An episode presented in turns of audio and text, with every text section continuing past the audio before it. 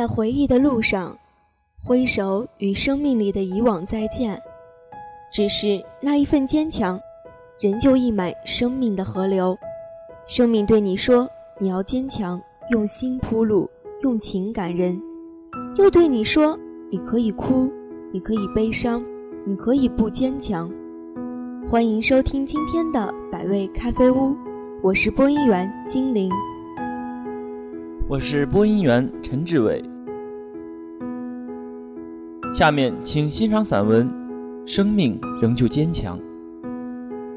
我不清楚，流年的轮回究竟淡忘了多少美好的回忆，磨碎了多少曾经痛心的忧伤。也许，一切都会缘起缘灭，一切故事都有开始与结束。在天空逐渐昏暗的时候。那乡村暮归的农民，扛着铁锄，从田园里沿着耕耘的路线，慢慢的回到温馨的家中。那是一份生命的耕耘，为了生活，也为了前途。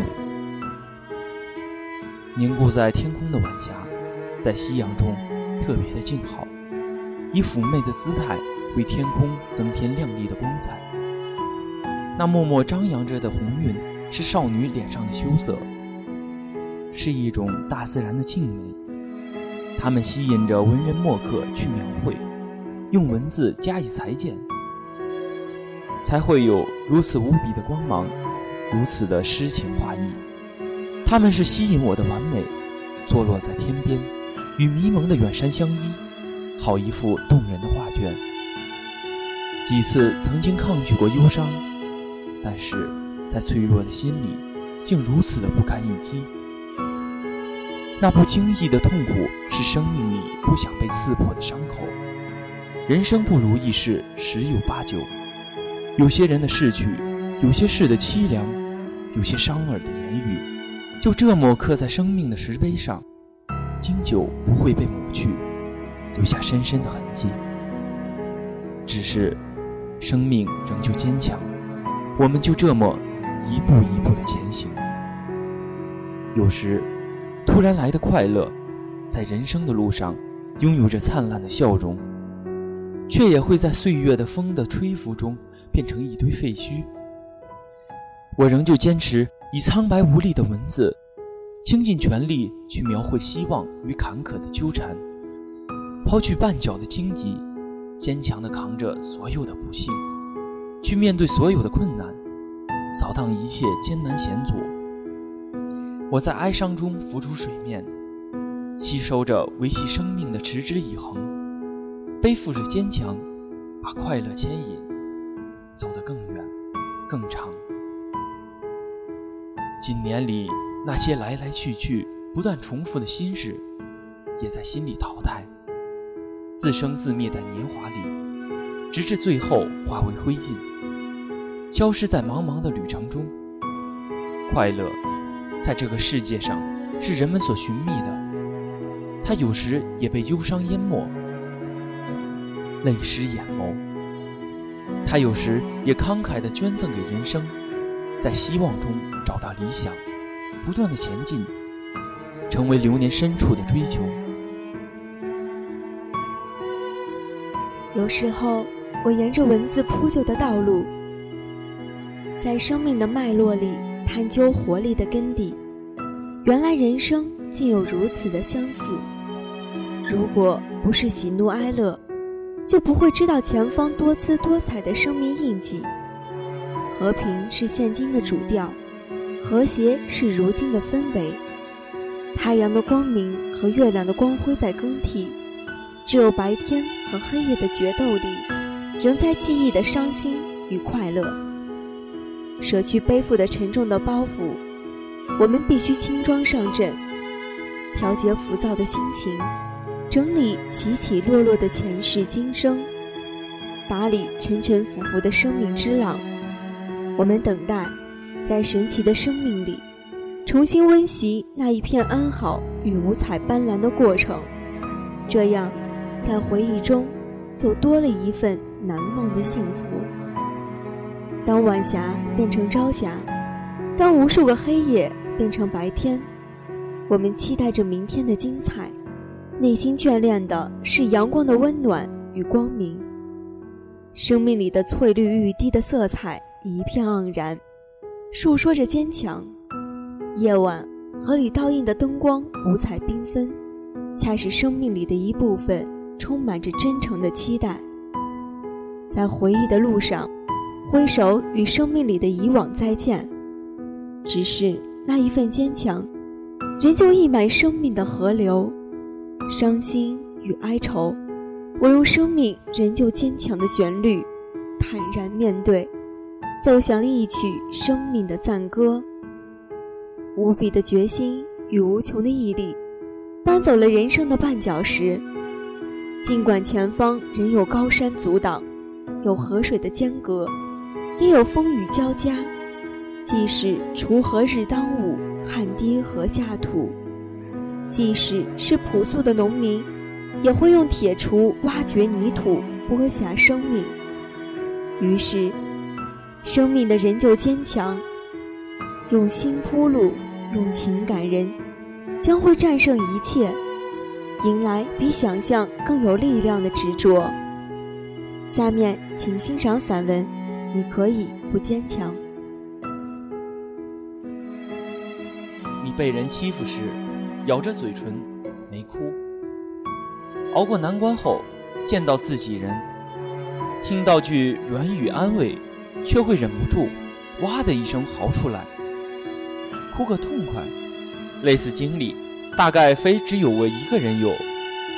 以我所见，心情大概如此。你被人欺负时，知道对方怀有恶意，知道哭出来自己已软了，对方也知道你软弱可欺，更大的欺负会来，于是跟自己说不能示弱，否则所受伤害势必加倍，所以熬着不哭，等试完了，似乎安全了，面对一个可倾诉的人，也来得及审视自己的情况，觉得自己真惨。于是哭了。人很少会在机器或刀刃的迫害之前，凭空嚎啕大哭。人哭，大多数时候是看对象的。许多时候，对面站着个有血有肉、能倾听自己、能反馈的对象，人就容易哭出来。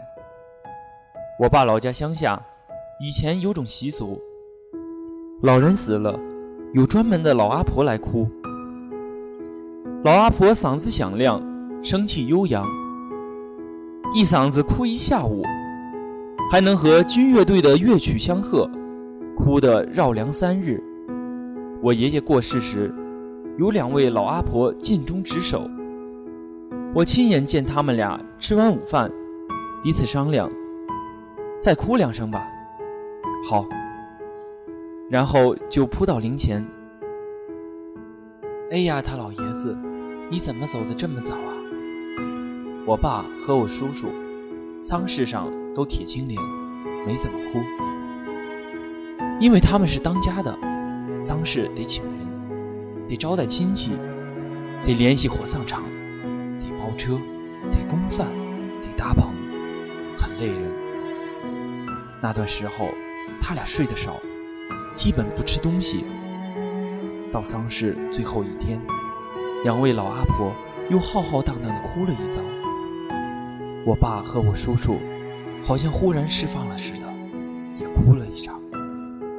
哭完之后，我叔叔累睡着了，起来就肯吃东西，还要吃蹄膀。有些哭是假的，就像背景音乐；有些哭是真的。哭出来了，就是一口鸡食都要呕出来的。我明白他们的心情，是几年之后，我外婆过世了，我奔前走后颇为遭遇。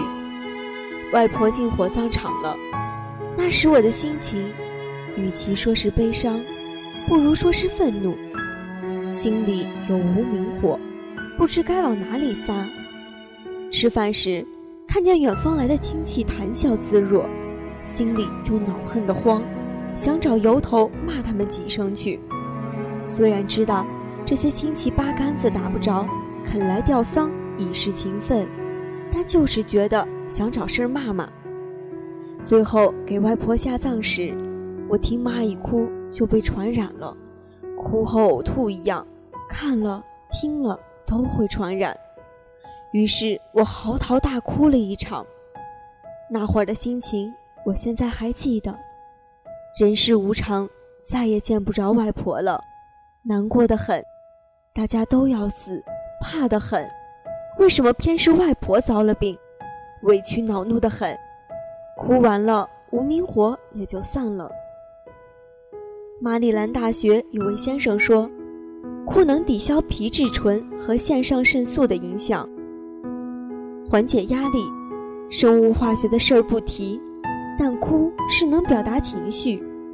委屈了，为什么偏偏是我？要表达出来，郁积于心，容易犯病。我们小时候受的教育，总是不哭熬乖。不哭，江南小孩。小名普遍叫囡囡，妈妈总会：“哎呦，囡囡跌跤了，不哭不哭，都怪这台阶，台阶坏。”囡囡不哭，这招数哄小孩子很有用。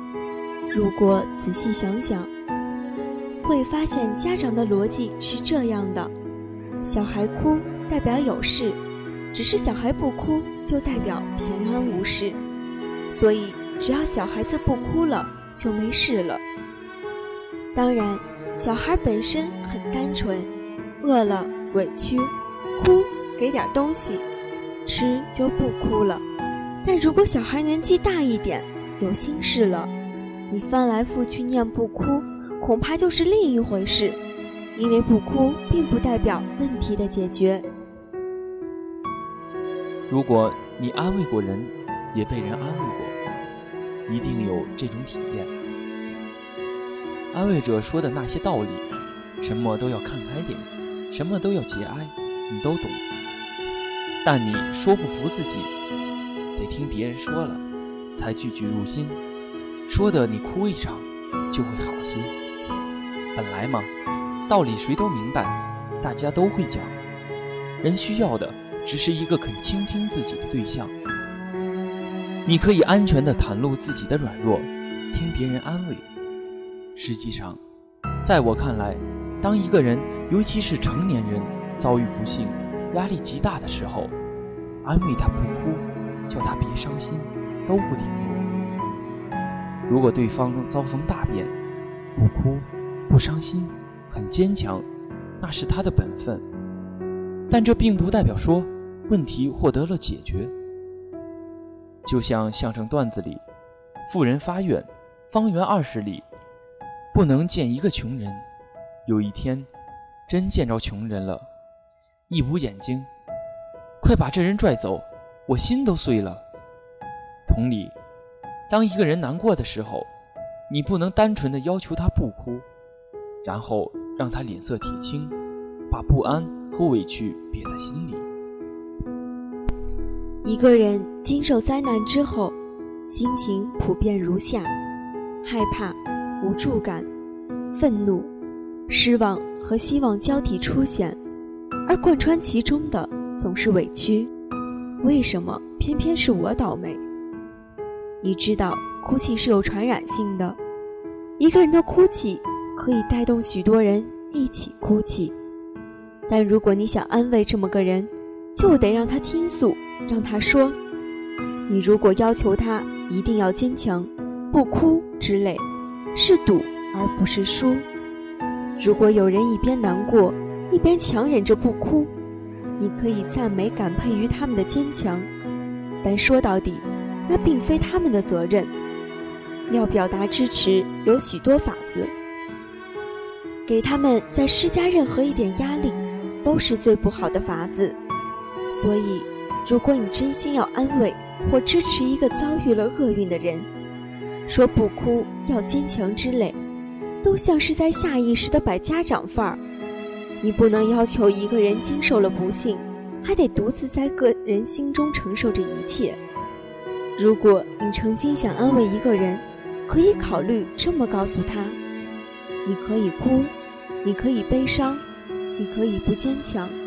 你可以说你有很多难过、多害怕、多委屈，在我面前做这些都是安全的，这些我都听着，而且愿意帮你想着，而且你哭过、悲伤过、软弱过之后，我依然会守在你身边。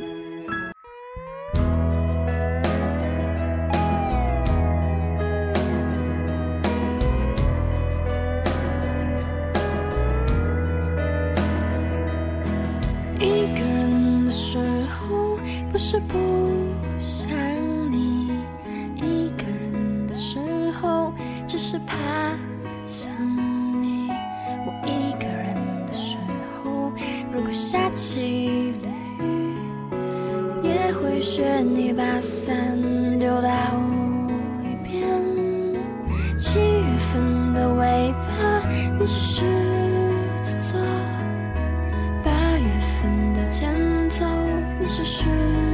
子座，相遇的时候，如果是个意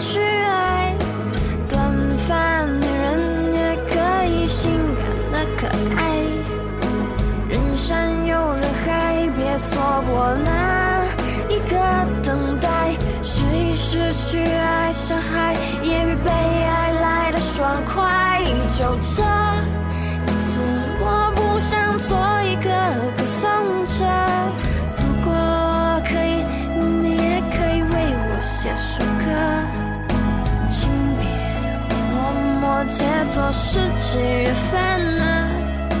请你别说只有友谊才能万万岁。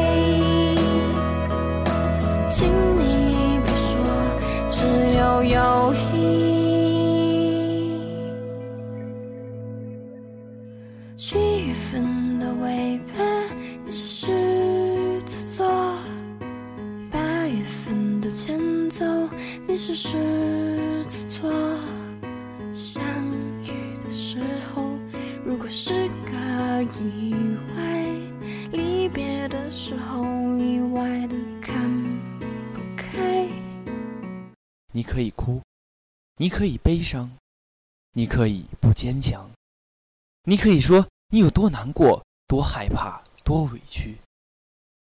在我面前做这些是安全的，这些我都听着，而且愿意帮你想着。